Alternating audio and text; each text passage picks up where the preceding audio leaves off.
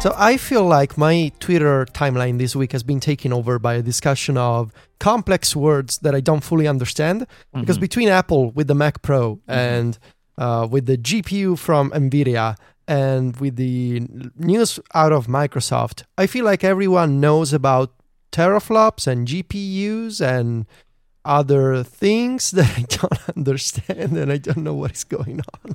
Yeah, this uh, Project Scorpio news today is very advanced, right? I mean, and that, I guess that was exactly what they were going for.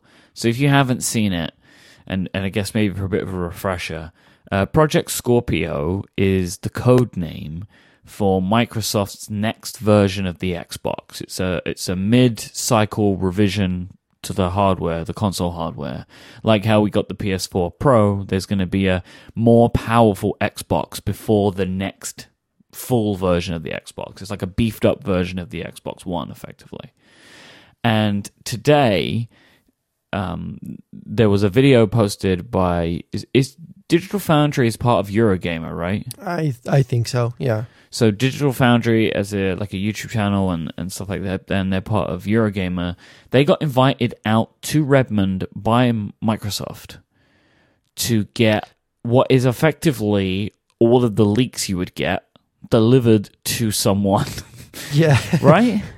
it's the leak straight from the source Yeah. basically and uh, they invited uh, digital foundry out for a full-on briefing really about uh, the scorpio and not just the technical aspects which there are plenty of those but also for the motivation behind the xbox and Yep. eurogamer has a series of articles and videos uh, each with a you know trying to address a different part of the story so there's the main uh, article where they detail the GPU and the CPU, the, the actual engineering that, that that is going into Project Scorpio, which is still not a uh, final name, which is supposedly getting a big E3 reveal.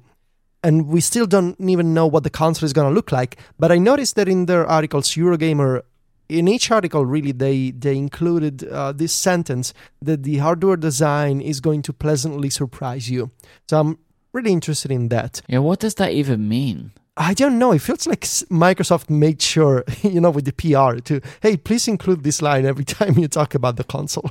Uh, it, I've seen this uh, in a bunch of the videos that they made, and also in the in the articles. The hardware design is going to pleasantly surprise you, whatever that means. We do know, however, that it's going to be um, a fresh start for Microsoft in many ways, and at least for the Xbox department, because they want to win back the trust of the developers and the gaming community. Of course, Yeah. that depends upon the games. Um, but yeah, as for the console itself, we don't know what shape it's gonna be. We don't know about the controllers. We just know, like the Xbox One S, it's going to have a built-in power brick. So no external power brick, but that's all we know. And I guess the main story here is the actual uh, stuff It's inside the performance, right? It's, is the performance yeah. of the console. And I'm going to ask Shahid here what he thinks, but uh, I've noted some stats that even I can understand, which is 30% faster CPU and 4.6 times more f- powerful GPU compared to the previous Xbox. And my takeaway is that now developers can use up to 8 gigabytes of RAM uh, in their games because this console has 12 gigabytes of RAM.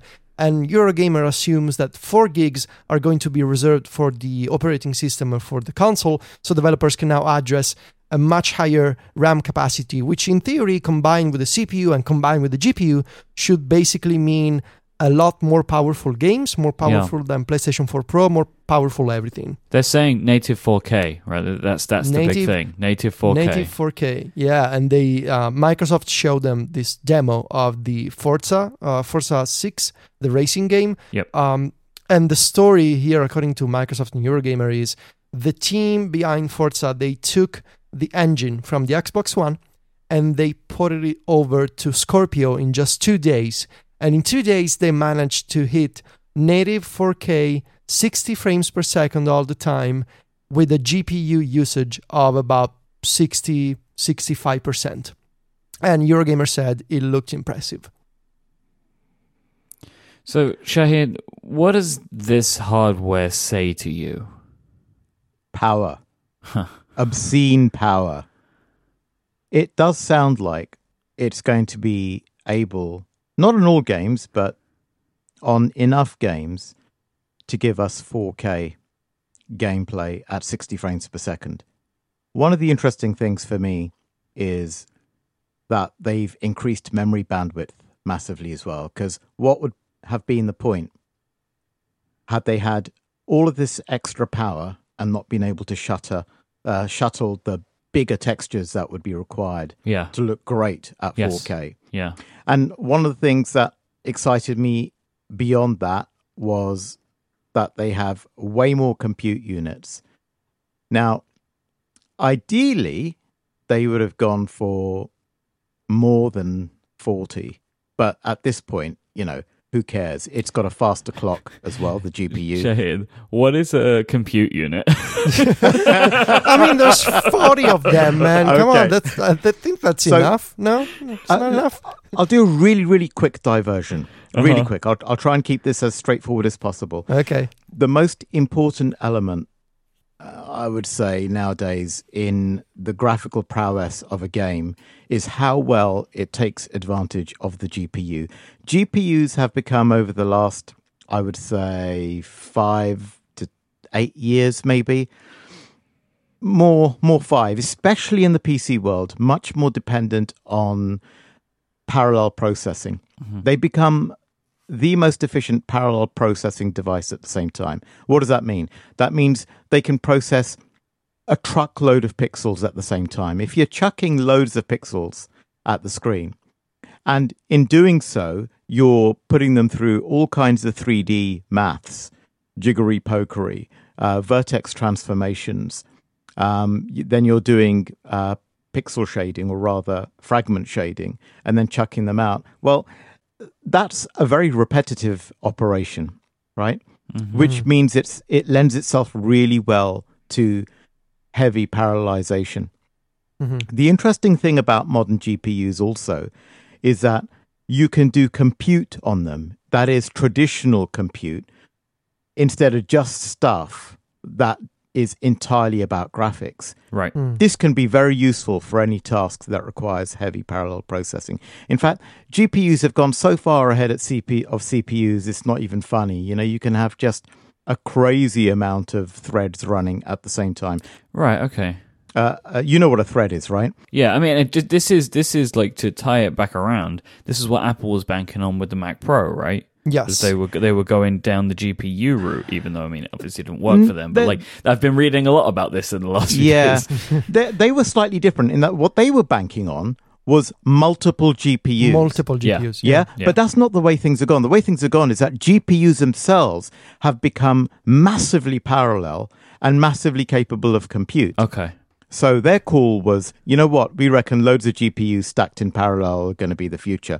But what happened was that the the video card manufacturers just made their existing GPUs better and better and better and more and more and more parallel. Right. And let's let's ignore the terminology for now. The most important thing is is it faster and is it more parallel? That's what um, compute units tell you.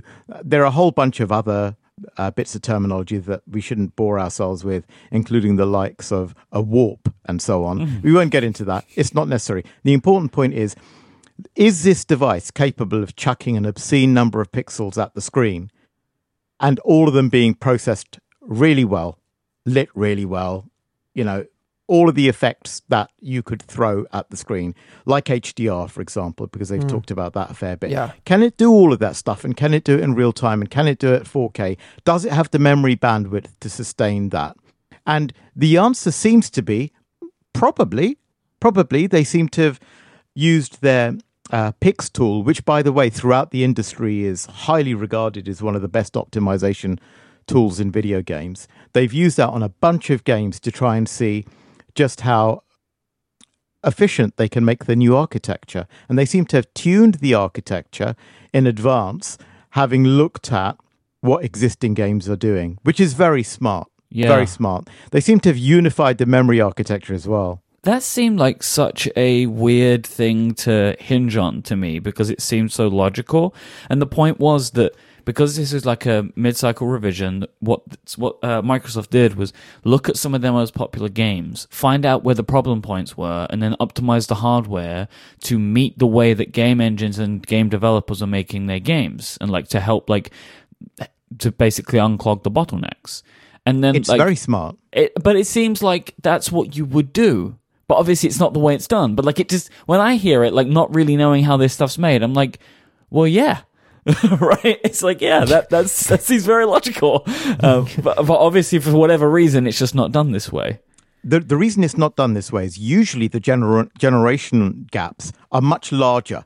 And so Right. what you're talking about is an order of magnitude, usually increase in power between generations. And sometimes that requires a completely new strategy. Uh, and that there i- that isn't the case this time, right? No, it's just like incremental. increases rather Yeah. than like new architecture because that's not where we are anymore. That's not that's not the world we live in anymore. When it comes So to when games. Microsoft says we're going to make it possible for older Xbox One games and even the emulated Xbox 360 games to look better and be faster, you know, with less frame, fewer frame rate drops and, you know, better textures, whatever. That means that the Scorpio will be able to take in whatever came before and just make it pe- prettier. No matter if the developer optimizes specifically for the Scorpio or not, just straight out of the box, it's going to be an improvement. If you try to run an Xbox One game from two years ago, it's going to look better.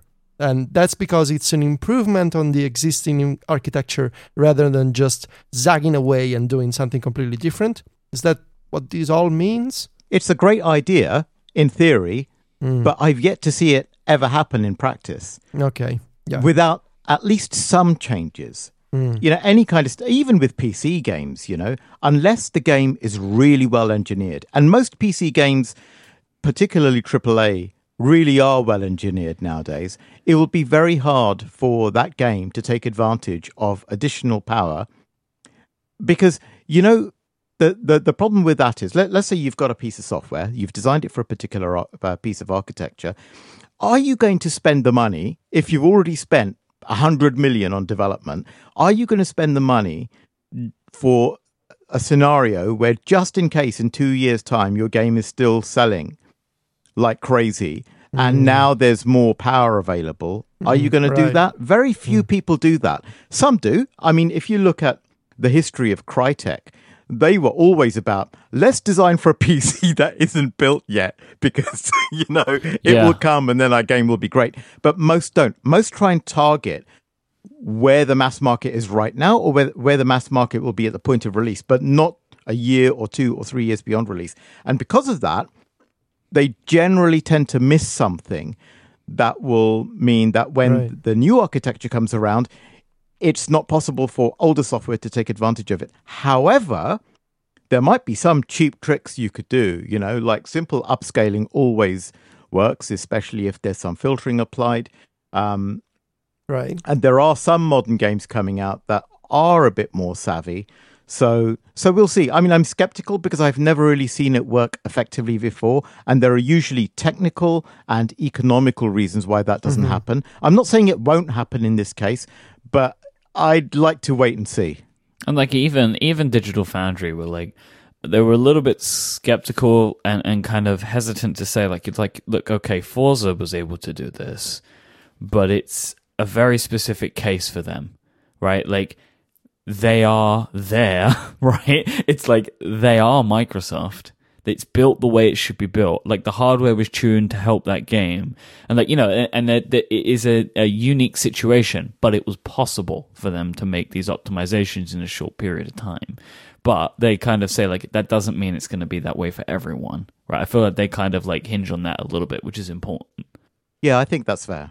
What does this mean for people? For players, gamers like me just want to play a Vita game? What what does this Scorpio mean? Is this like uh, a VR play from Microsoft? Are they getting ready? Do you think Shahid to to release a VR accessory, or does this only mean like we're gonna get more good-looking games, more advanced games, are ju- just gonna look better and be faster, and they're gonna be impressive on our 4K TVs? Or is there a deeper meaning to all of this? There are two reasons. The first is status. Microsoft stroke Xbox, Xbox still feel kind of stung about the way they lost round one against PlayStation.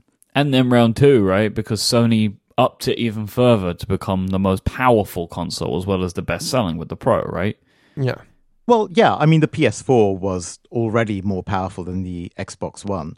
Um, and it took a while before Xbox games even came close. You know, the, the launch games were, were not as good. There were some real deficiencies, but as people began, uh, became more used to the architecture, that improved, but still not to the level of the PS4 when it's exploited to the max. I mean, Forza is an amazing piece of software written by some of the most competent developers in the world. So it's no wonder that that was uh, portable in no time at all. It's no wonder that it took advantage of all of the upped hardware.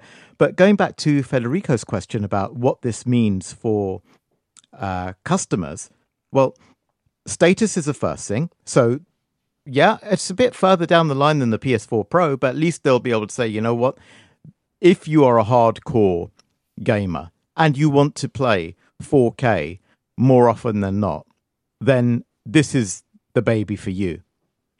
So that's the status thing. And and I would say the the second thing really is just to capture the hardcore market. So the first thing is much more about status and much more about positioning. The second thing is much more about what is their actual market. And the market is clearly the hardcore market. People who you know, people who are kind of on the fence about buying PCs and would rather have a console and here's a console that's comparable to a really good PC setup and they can now play those games from their couch instead of on some extremely expensive PC rig. So I think that the, those are really the reasons. There's not that much more than that. I don't think it's a HoloLens play or a VR play. I could be wrong. But if it is, then obviously they need a machine that's powerful enough and ready enough that when their next bit of augmented technology, whatever it is, comes around, there's a machine ready to uh, be the home for it. Now, they did talk about VR, I'm sure, when they announced this. Like, they mentioned VR capable. And I'm surprised that that hasn't been brought up in all of this today. And I wonder if there is a big announcement, right? That they're not talking about it because they've got their thing, right? Whatever it's going to be. I mean, my outside bet is that you plug a Rift into this. That's what I think it will be. It would make sense, wouldn't it? Yeah, because they have this partnership, right, with Oculus. And if they're really running at the power that they're running at, you know, there might be a way to try and get Rift games on this thing, right? The, I'm sure a lot of the, I mean, look, I, I, don't know enough, but like with stuff like I know there's like DirectX and all that, it's all built in, right? This it is a PC. I'm sure it would be easier to get the Rift games onto here if it is as powerful as they claim it is. And I mean, if you could if you could do that, I mean that that is a a real jump, like a big jump for Xbox. Like that makes me incredibly interested in this console because then I don't need to get a PC to get a Rift. Yeah, exactly. So that would be really interesting. I, I'm I'm I'm going to keep my eye out for that. I guess it's E3, but I do uh, have a question you, Jade. I want to get your opinion on this. Will Sony respond at E3? They know this is coming. Do you think that they will just they're just going to sit and wait it out now because you know they've kind of made their play. They they brought out the Pro, and now they'll just wait for the five. Like, do you think that they will respond? I don't think there's any need for PlayStation to respond at this point. They That's already have point. the hardware in the market. Yeah, they have. You know? They already have. They've already won the the war, right? For this round, I guess that they're good. I I, I don't know um, about winning the war as such. There does seem to be room for both of them. They are significantly in the lead. The thing that would be really cool at E3 to see are some games that show just what's possible when you optimize for PS4 Pro. So I think that would be a good thing to do. Like, here we go.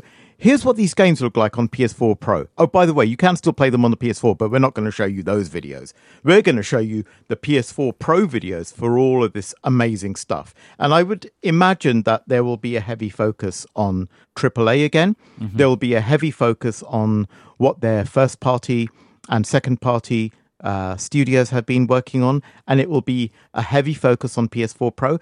And of course, they have a VR offering in the market as well, which happens to be the market leader at the top end. So I would imagine there's also going to be a reasonable emphasis on PSVR. You know, here's here's a success story of the previous year, and here's what's coming next. So that's what I would imagine. I mean, if I was a betting man, and I'm not, but if I was, that's what I'd say PlayStation would do at E3. All right, we've spoken about, and the terms come up all the time, but you, just mentioned them then, like third party, first party. We want to talk about that today. Um, and we'll do that in just a moment. I can just ex- kind of dig into what these terms actually mean. So this episode is brought to you by Squarespace. Use the offer code InsertCoin at checkout. You'll get 10% off your first purchase. Make your next move with Squarespace. Squarespace is the all-in-one platform that allows you to build the website you want to build without having to worry about the stuff you don't want to have to worry about. You don't have anything to install. There's no patches, no security updates, no hosting stuff needed. You can get it all there. You can get a domain there. You get the templates there. You get 24-7 customer support if you want it. If you want to build a website that has a store to sell stuff, Squarespace has a store to let you sell stuff. You can create blogs. You can create sites for your band. You can create sites for anything. No matter what it is you want to make, Squarespace gives you the tools to do it. The award winning templates look amazing on all sizes of screen. They're all responsive, so they look great on the phone, on a tablet, on a desktop, it doesn't matter. And you can go in and customize things without needing to dig into code. All of the customization options are boxes that you check and drop downs. You can choose fonts. They integrate a bunch of beautiful fonts, so you can choose exactly what you want. Squarespace are a place I've used for so long because I don't know how to put a website together. Like I've never done it before. I don't want to learn. If I have a project I want to put online, I want to just get a Squarespace website because I know I can do it and I can make it look and feel and act the way that I want. And if maybe you thought to yourself, no, I know what I'm doing, but I bet there's somebody in your life that might need that help. And do you know what's better? Rather than you setting it up for them and you supporting them, just set them up with Squarespace. They have their own support teams. They'll take care of it. Squarespace plans start at just $12 a month. You can sign up for a free trial with no credit card required by going to squarespace.com. Then use the offer code INSERTCOIN to get 10% off your first purchase and show your support for Remaster. We thank Squarespace for their support of this show. Squarespace, make your next move, make your next website. All right, so first party, second party, third party. These are categorizations for developers, for development teams that put out games, right? And in the light of Zelda, which is arguably one of the greatest first party games ever made, and we also have Horizon, right? Which is, I'm not actually sure whether that's first or second or third, honestly, but we have Horizon Zero Dawn on PlayStation 4. Maybe it's Um, a zero, but Who knows? I, it's this is the thing. It's very difficult to keep track of this stuff. We have out right now two games that are like absolutely incredible, like best in class, and some of the and you know like bet like for as as far as like a pairing between a game and a console go, they're perfect for each other, right? So Shahid, what is a first party game, and what is the difference? Like, what makes something second party and third party, etc. The jargon of games I've always found somewhat annoying, but it all kind of makes sense. So let's go through some definitions very quickly before digging into why we have first, second, and third parties. So, first party is let's say you have a, a developer. The developer can actually become first party having not been first party. So, a first party developer is actually wholly owned by a platform. Now, you can have a developer that's owned by a publisher, but that publisher will typically publish across multiple platforms. So they won't be a first party developer as such. It is much more about platforms. And so you mentioned um, Zelda and you mentioned Hor- Horizon Zero Dawn. They are both created by first party studios. Uh, Zelda is created by um, Nintendo's internal studio, which is absolutely enormous. Um, and uh, Guerrilla uh, make Horizon Zero Dawn, having previously made the Killzone series. This is quite a departure for them. But both of these entities are wholly owned by Nintendo and Sony, respectively. Right. And a second party, this is where things get a little bit messier. A second party usually has some kind of exclusive relationship with a platform. But having said that, they are wholly or partially independent. And what that means is sometimes the platform will have taken some kind of investment in the developer or have done a multi title deal that ties them up to their platform for a while and allows them some degree of independence, but under certain conditions. And in return for that, obviously, you get to work with the platform, you get all the marketing and, and so on. You lose a little bit of your liberty and you get a bit of security. That's the trade off. Hmm. And a third party is basically some entity, either a developer or a publisher, that is not owned in any way or tied down in any way by a platform.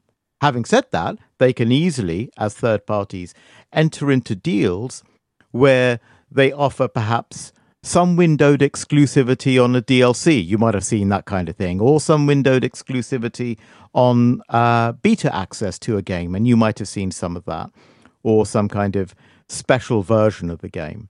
So those are the definitions. Does that clear things up a little bit? I think so. I Yeah. think so. Uh, So, what are other examples of second parties? Because to me, that's the trickiest one to figure out if you don't know um, what the deal is between the, the you know the, the console vendor and, and the developers. Are there any notable examples of the second party type of game studios that you can think of? Yes. So I'll have to dig into my PlayStation experience, of course, but uh, the first Little Big Planet was created, as you know, by Media Molecule, who were an independent studio who entered into a second party relationship with Sony. Hmm. But obviously, they were so damn good that Sony had little choice but to jump in and buy them. And so, like, when when a second party comes around, it's like, hey, we are this company, we're building this game, and then the platform vendor's like, that game looks really good. How about you just make that game for us and never for anybody else? Is that kind of how that ends up coming about? That's it. Right. That's it. Okay. of course that's becoming harder and harder because to do that right to be a second party what you're what you're doing is you're turning down potential revenue for tons of other platforms so it really has to be a very sweet deal the advantage you have of going second party is you will be given that platform's heavy attention Yeah. both in production support and in marketing support so the likelihood of success as an independent or partially independent developer will be much greater Hmm. Because you get the whole hose of ev- everything. You get it. right right Okay. I mean, look how much publicity Little Big Planet got. Look how much love that got. You have to ask yourself if that had been a multi platform title, independently developed, could it have had the same reach? We'll never know, of course. It might have done. But what developers do is they make the trade off. They say, well, you know what? We love this game. We want a little bit of security. We want it to get a lot of attention. And this is a good fit for us. This is a good partner right now. Let's work with them. So they're, uh, they were a very good example before they became um, a wholly owned PlayStation first party studio. And another example, one of my favorite developers in the world, is Housemarque. They are not wholly owned by PlayStation. In fact, I'm not sure they're even partly owned, but they've been doing great games for PlayStation for so long that they continue to have a really good second party relationship with the XDev studios, who are um, Europe's publishing arm for first party software. This is getting confusing, right? Let me try and make it a bit clearer. Sony publishes software, they publish their own software and they publish software by other people. If they publish software by other people that's exclusive, that's called second party software Right. a developer isn't actually a second party developer. They can call themselves that. What they are entering into when they do something like that, like Housemarque, is a second party relationship. But they're still pretty much independent. They might be wholly independent or they might be partly independent, but really it's a relationship that's second party.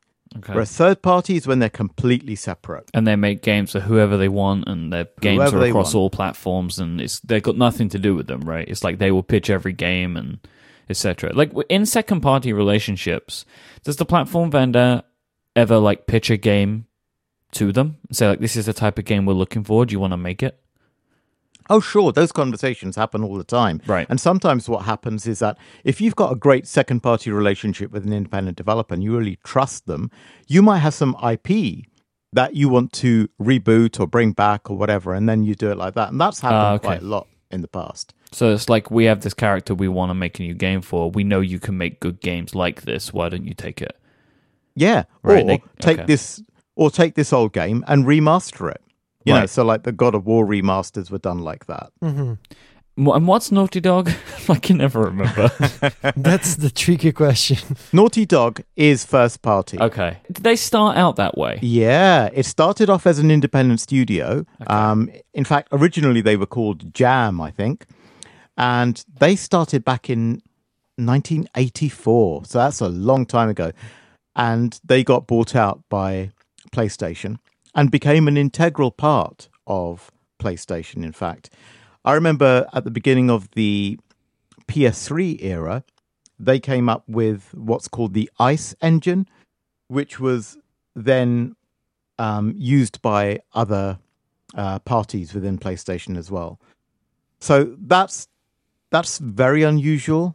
Um, you rarely get a developer that's so good that their technology gets shared. It usually happens within the corporation. So Yeah.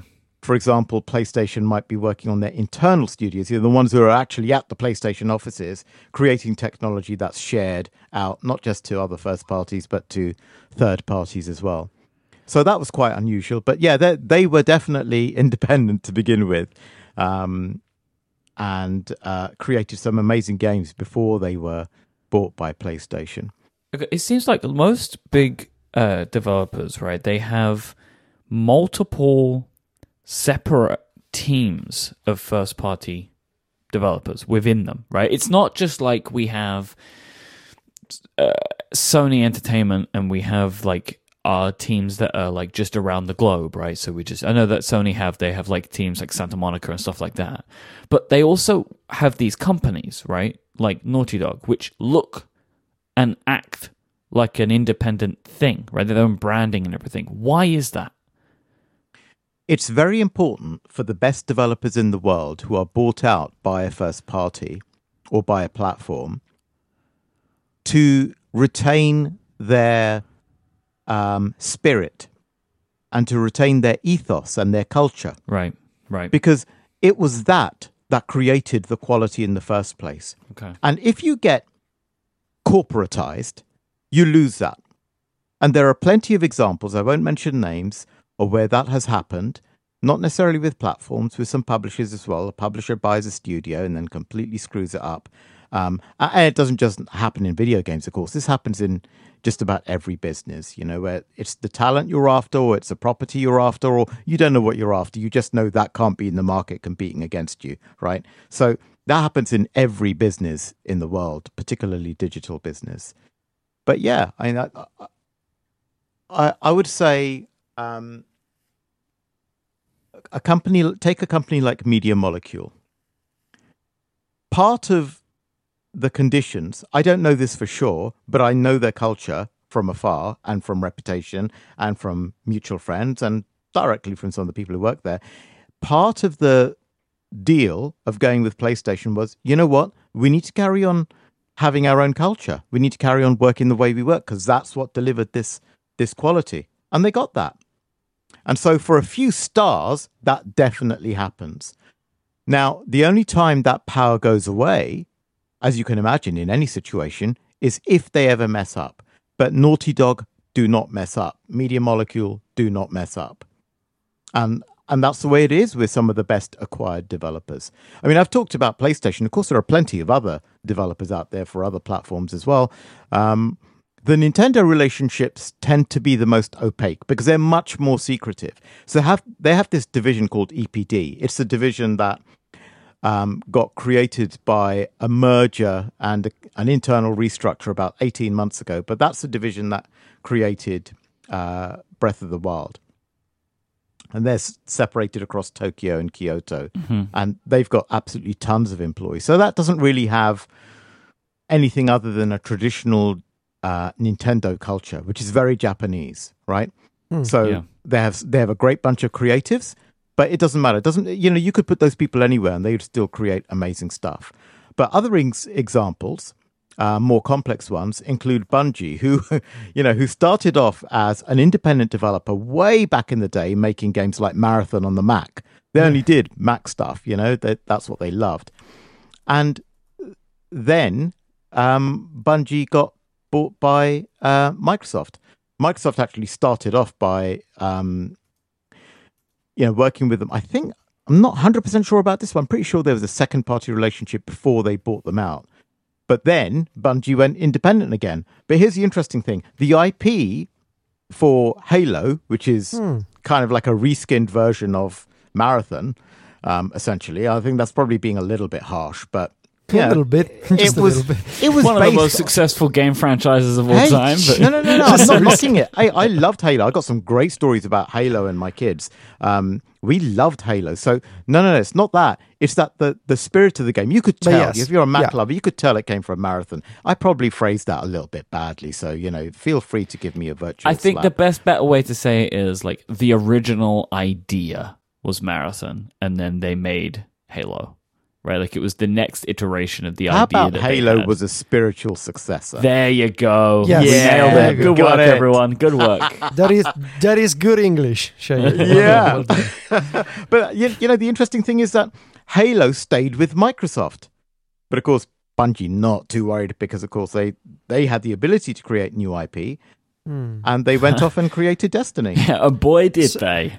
Right. so it can so the reverse can happen so if you're uh, a first uh, a second party relationship or even a first party you can go back to being an independent studio you retain the name but for example in the case of bungie you lose the ip so that's, that's interesting to me and do you think there's any other examples of um, second party studios that you know change your mind and be like well we, we don't want to have anything more to do with you guys we want to be independent again Well, Rare is an interesting example because they didn't do that. They actually switched. They started off as an independent developer. I mean, I, I had a relationship with them back in the day, and we're talking about 1985 or thereabouts, 1985, 86. Um, and uh, I still have a letter uh, from them about me potentially going to work with them. I don't think you're breaking any NDA 22 years later. So Yeah, I think we're- 32 years later. Oh man, Yeah, yeah, oh, yeah. And it's not 2007 anymore. No, we're not in Kansas anymore either. Oh no. Uh, so yeah, I've I've got a letter from them saying, you know what, we're just about to do this exciting thing in Japan. You should come and work with us. Come and visit our studio and whatever. And I thought, nah, I'm a big shot. I don't need you. what a loser! Biggest regret of my life. Anyway, so um, this is the point at which they started to look at uh, Japanese consoles and move away from the Spectrum scene. So they were independent. They had kind of different names. They started off as Ashby Computers and Graphics. Um, they were based in a, a little town in, uh, I think it's fair to call it the Midlands. I could be wrong. Um, English listeners can pull me up on that. No, no problem at all. Anyway, Ashby Computers and Graphics, ACG. Those letters were immortalized in many Spectrum games. But then they started to work with Nintendo. What they did was they reversed engineered the first Nintendo and they got a meeting with Nintendo. They went out. Nintendo was so blown away by what they'd done. They said, you know what? How much do you want? Make stuff for us. And they did. And boy, did they make stuff for them. To begin with, quietly. But their real achievement came when they started using Silicon graphics machines to make Donkey Kong Country. Because they did the graphics for those on, Oh, Sil- yeah. on Silicon graphics machines for the SNES. So the NES stuff, most people didn't really get to know too much about. But once they hit the scene with with Donkey Kong Country on on the SNES, they were global news and they became huge. But they were still kind of second party Nintendo, and Nintendo had bought, I believe, uh, correct me if I'm wrong, a 49% stake in them. So they were still majority owned by the original directors, the the Stampers. And then what happened is Nintendo kind of lost interest, and um, the the original directors decided to put the company up for sale to other bidders. And I think it might have been Activision who were close to doing a deal for buying them out, but they, they kind of, that whole thing fell apart. And Microsoft stepped in with, I remember when the news came in, I think it was 375 million dollars. I don't know which currency it was, probably dollars. What difference does it make? 375 million of anything is a very big number. So they were laughing, they were minted, and then they started doing Microsoft stuff, and that's where they are now. Yeah, But- that's when they when they did for the 360. I think they did the uh, Kameo game, uh, so like the colorful one where you were like, uh, Yeah, Viva Pinata. and they did they did Viva Pinata. They did uh, cam- Kameo elements of power. I think it was called, and then they tried to reboot Perfect Dark. I think. Perfect Dark Zero, maybe Mhm. it was called back in the Xbox days. Yeah, but they did. They never actually found the same success that they had when they were under Nintendo. I think. I think that's fair. I think once you've got 375 million of any currency, um, your your motivation might wane a little bit. I don't know. um, mine Yeah. would. Uh, with with that, thinking, oh, you know what? Do I do I really want to be making another video game? Why didn't I try kite surfing or something? I don't know. I just a thought. So yeah, I mean, there are lots of developers out there who who go through different types of relationship. So if we look at it instead of as a definition, if you look at it as a relationship, because relationships can change, they're not permanent. You know, it's not set mm-hmm. in stone, and you can morph. You can go from independent, and sometimes a developer can be created that is first party to begin with. The only developer you don't create this is the exception, is a second party developer. This is why I said you never really should call yourself a second party developer. It's just a relationship. So when something is created, it is either created as a first party or a third party. And a third party can become a first party or a second party. Right. Yeah, no one can set out to be a second party developer because that doesn't exist. It is a contract, essentially. Exactly. Yeah, Right. you got it. It's like the first law of video game physics. A second party developer is never created, only called so. it happens to you. It happens to you. You It's don't make it happen. Right. it is it is a state that is imposed upon you. All right. I want to I want to talk about the differences and the benefits and, and disadvantages of being first or third. But before we do that, let me thank Blue Apron for supporting this week's show. They're the number one recipe delivery service that has the freshest ingredients. And for less than $10 a meal, Blue Apron will deliver seasonal recipes with fresh, high quality ingredients to help you make delicious home cooked meals. Every Blue Apron meal comes with a step by step, easy to follow recipe card and pre portioned ingredients that can be prepared in 40 minutes or less. Blue Apron sets the highest standards of quality for their ingredients whilst also helping to build their home community of chefs. You can choose from a variety of new recipes every week, or you can let Blue Apron's culinary team surprise you. No recipes will be repeated within a year, and right now you can choose food like sweet and sour salmon with bok choy and ginger fried rice, parmesan crusted chicken with creamy fettuccine and roasted broccoli, or mushroom and Swiss cheese burgers with roasted rosemary potato wedges. I have not had my dinner yet, and I am reading these, and I, I just want to just leave the show now and go cook because all of this stuff sounds incredible. And the great thing about about like about Blue Apron is when you'll be getting these deliveries every week and you'll be doing what it says on the recipe cards. And after a short period of time, you're going to l- learn new skills. You're going to build new skills.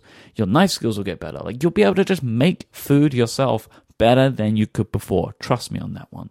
Blue Apron delivers to 99% of the continental US. There's no weekly commitment. You get the deliveries when you want them, and their freshness guarantee means that every ingredient arrives ready to cook or they'll make it right. Check out this week's menu and get three meals for free with your first purchase, including free shipping, by going to blueapron.com slash remaster. You'll love how good it feels and tastes to create incredible home cooked meals with Blue Apron. So go to blueapron.com slash remaster and we thank them for their support of this show and Relay FM. Blue Apron, a better way to cook. So let's, if we just start with the point that it is maybe easier for a first party developer to make better games, right? Or like it's more more likely. Let's just start with that idea, right? Whether it's true or not, but like, you know, we started this discussion today by talking about two of the best games of the year so far, right? Horizon Zero Dawn and and Zelda, and then you look back, and we've already spoken about Halo and Uncharted and The Last of Us, right? Like these games that are considered to be some of the best video games of the last few years. We mentioned Forza, right? Games like that. What is it about being a first party developer that can let you be in this situation to make these great games? Is it resources? Is it access to the console early? Is it access to the developers and like from hardware and software that they have access to each other? Like, do they help? Do they work? Like, do the hardware makers of the consoles, the console creators, work with the first parties and vice versa? Like, what is it that that gives them a leg up? The biggest single reason is focus. If you imagine every device as a point on a circle, Mm-hmm. it's not necessarily on the circle, it could be at any point within the circle. And the further out that point is from the center, the more complex the technology. So a device like an iPhone might fall, say, a little bit away from the center of the circle. But a device like a PS4 Pro falls right on the edge of the circle. And a device like a top, top end beast PC with water cooled everything is maybe right outside the circle. Or maybe you have like you have your your PlayStation kind of like in the middle, but the Xbox is in the middle, but on the opposite side, right? So like whilst they're a, a similar kind of complexity, they're completely different, right? Yeah, of course. Okay. They they could be very different, even if they have similar architectures, because they will have different limitations depending on how they were built. And because of that, when you build the architecture, not just for the game, but for the engine underneath the game, you have to bear in mind the strengths and the weaknesses of that device. So, enter the likes of Unity, Unreal, and so on, who make this is probably a little unfair. You could say lowest common denominator, but that actually isn't true. What tends to happen is that these companies work very hard to optimize each engine for each device. Having said that, they share a common core. They share a common way of working and they have to cope with a whole bunch of different types of game. They have to be extraordinarily flexible. And what is the cost of flexibility? Performance. And also, it means some of the most important features to a platform for its strategy, for its ongoing and developing strategy, might not be the focus for the engine creators. So, the advantage you have as a first party developer is you get to streamline your development effort to create something that is totally ruthlessly focused on the hardware of the device that you're targeting. You know exactly its dimensions, you know exactly its limits. And if you're first party, you might have a little bit more of a window in terms of uh, when you get started, as you correctly pointed out, because one of the important things you do as a first party developer is that you create games for launch. Now, it, it's not actually a secret from third parties. It's just that traditionally, third parties have a suck it and see approach to every new device. For a platform, that would be suicide. You can't just rely on the third Yeah. parties to support you at launch. You need to have stuff that showcases your machine. I guess the first party starts at day zero, right? Like they're starting Yeah. so early. Well, they start at day minus two, you know, Yeah, yeah. because they'll start on versions of the machine that don't even resemble the final hardware. Oh yeah, it's just like boxes of cables, right? I assume. Exactly, yeah. But I mean, in terms of power as well, sometimes these Right. things that they're developing for, I remember the first few versions of the PS3 uh, dev kit were so underpowered, it was a joke. They didn't even have the GPU, so it was there was almost no point. But people were doing stuff for it. Who needs graphics? yeah, who needs graphics, right? So that's the thing. You get to focus on the one thing. And because consoles in the past, because we're talking primarily about consoles here, have had reasonably long lifetimes, if you're a first party developer, you get to iterate on a single device. So the amount of experience and the amount of knowledge that you build around this device becomes unmatched. It's very hard for a third party to match that focus and to match the excellence, particularly when you start to heavily tune your engine for the game that you're making. And I would say the greatest example of that today is Naughty Dog. I'm not just saying that because of my previous connections. Mm-hmm. I'm saying it because I legit think that their tech is just stellar. It's absolutely mind boggling how much it does and how much it squeezes out that hardware. You play yeah. anything else and you think, how come you guys aren't getting it? You know? And the reason is simple because they've been around forever. They've kept the same people for a long, long time. They iterate and iterate and iterate. They get better and better and better because they're able to retain focus. But okay, so what about a third party then? What advantages do you have as a third party developer that a first party developer does not have, or even a second party developer? The advantage you have as a third party is access to a much, much bigger market. Yeah. You can pitch, right? Yeah. You know, and, and you can like get into bidding, like put platforms into bidding wars and stuff. You could do that, but and and the largest, uh, certainly the largest third party publishers do that. You know, they yeah. will show their wares around to all of the platforms.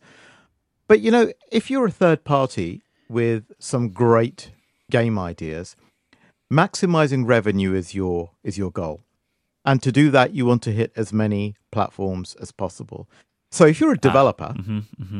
Uh, as a developer, the, the great thing would be to be able to rework something for another device and take advantage of its foibles. It doesn't always happen, but it does happen sometimes. You know, you get to remaster, if you like, the game for a different platform yep. and take advantage of, of completely different uh, facilities available to you. Well, the Switch is a great example of this, right? Yeah. They're, they're, especially with indie games, there are a bunch that are coming with multiplayer that is only on the Switch or they're coming with like the, you know I know HD Rumble is not the the biggest thing honestly, um, but like especially the multiplayer stuff right where like uh, Overcooked has like the local multiplayer with like the four person local multiplayer and Shovel Knight launched with the multiplayer for everyone and you know stuff like that and and yeah that that that is an interesting thing for sure and you have the freedom to do that. Mm-hmm. Here's the other thing you've got the freedom to do. You got the freedom to dump a platform you don't like. Right. Yep. You know, let's say something is not doing that great, or let's say your engineering efforts aren't paying off, or let, let's just say that that the platform is no longer supporting that device in marketing terms the way you would like. Maybe they've moved their strategy. Maybe their strategy doesn't suit yours anymore. And and so partners can lose favor and gain favor. And when I say partners, in this case, I'm talking about first parties, because of course, look at Nintendo. They lost the favor of some third parties, and they had to work very hard with Switch to regain that. Yeah. Do you feel that becoming a second party uh, game studio is something that most developers aspire to, or is it just something that happens and yeah, you know everybody's happy? Or it, do you believe that some companies make games? with the objective, with the ultimate goal of we gotta get noticed by Sony or Microsoft or Nintendo. And we want to become part of them. We want to enter with an, an exclusive relationship with them.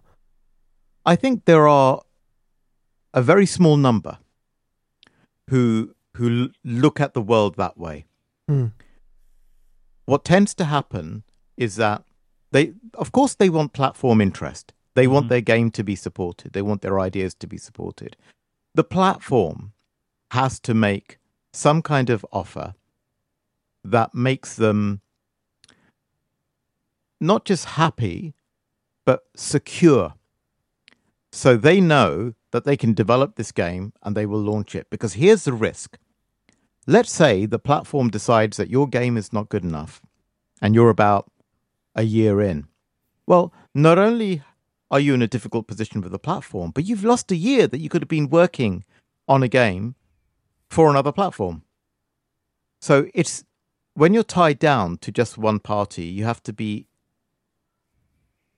you have to be totally focused in order to make the relationship work. Not just the game work, but the relationship. Because relationships change, people within companies change, and because of that, things can go sour.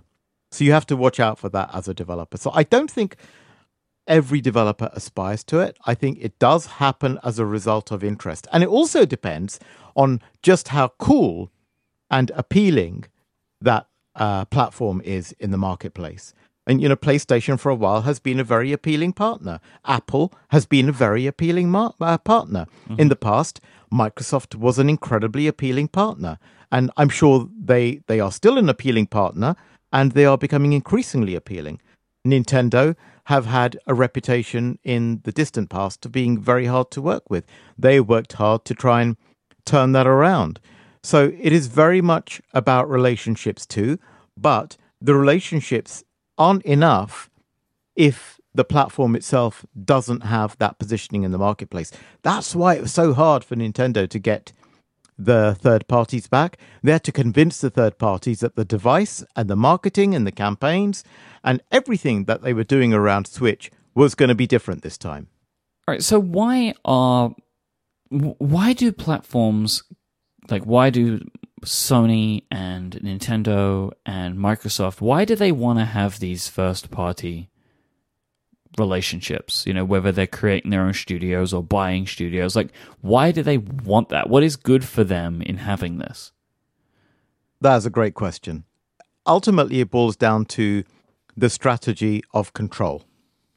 Because every platform has a strategy about where they want to take their device or their device family.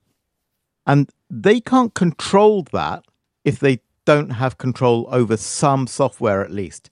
They need standout titles that showcase their devices in a spectacular way. They can't force third parties to do this because it's usually an economic uh, obstacle to third parties just to focus on stuff that isn't necessarily strategic for them. Mm-hmm, mm-hmm. So, if you're Sony, if you're Microsoft, if you're Nintendo, you want to make sure that, particularly at launch, but definitely to drive the sales of the platform over its life, that you have showcase titles that showcase the strategy for that platform at whatever stage of the cycle you're in. I thought, what better way to wrap up this show than to ask the incomparable Shuhei Yoshida, president of Worldwide Studios at PlayStation, what does make first party games so good? He told us today the devs and the company culture to encourage and support teams working on new IPs and ambitious titles.